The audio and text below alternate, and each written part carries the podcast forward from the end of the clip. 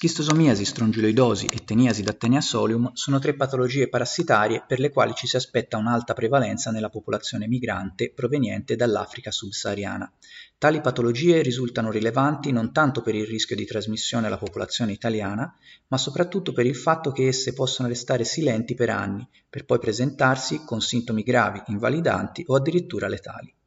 Tutto ciò comporta non solo un danno ai singoli malati, ma anche un costo rilevante per il Servizio Sanitario Nazionale, sul quale ricadono le spese necessarie alla gestione delle complicanze tardive.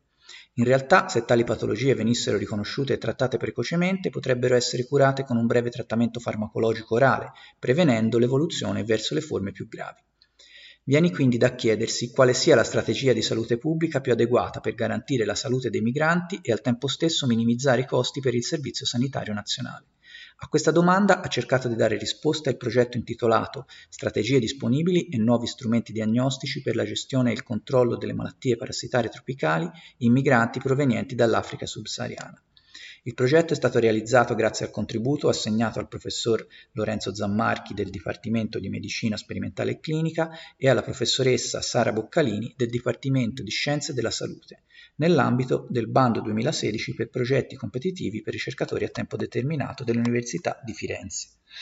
In una prima fase è stato condotto uno screening presso centri di accoglienza per migranti su oltre 250 individui, con il quale è stata rilevata una prevalenza del 10,2% per schistosomiasi e del 2,7% per strongiloidosi, mentre nessun migrante è risultato affetto da teniasi da teniasomio.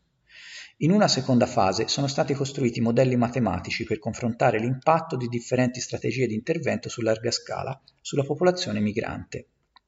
I modelli hanno dimostrato che risulta essere più favorevole, dal punto di vista di costo-efficacia, una gestione precoce dei casi, tramite screening mirati o trattamenti farmacologici di massa, piuttosto che aspettare che i malati necessitino di cure più impegnative.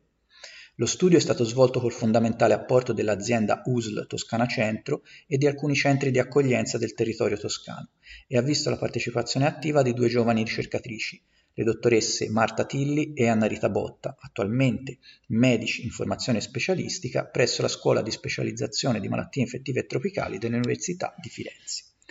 Alcuni risultati di questo progetto sono già stati pubblicati su riviste internazionali. In seguito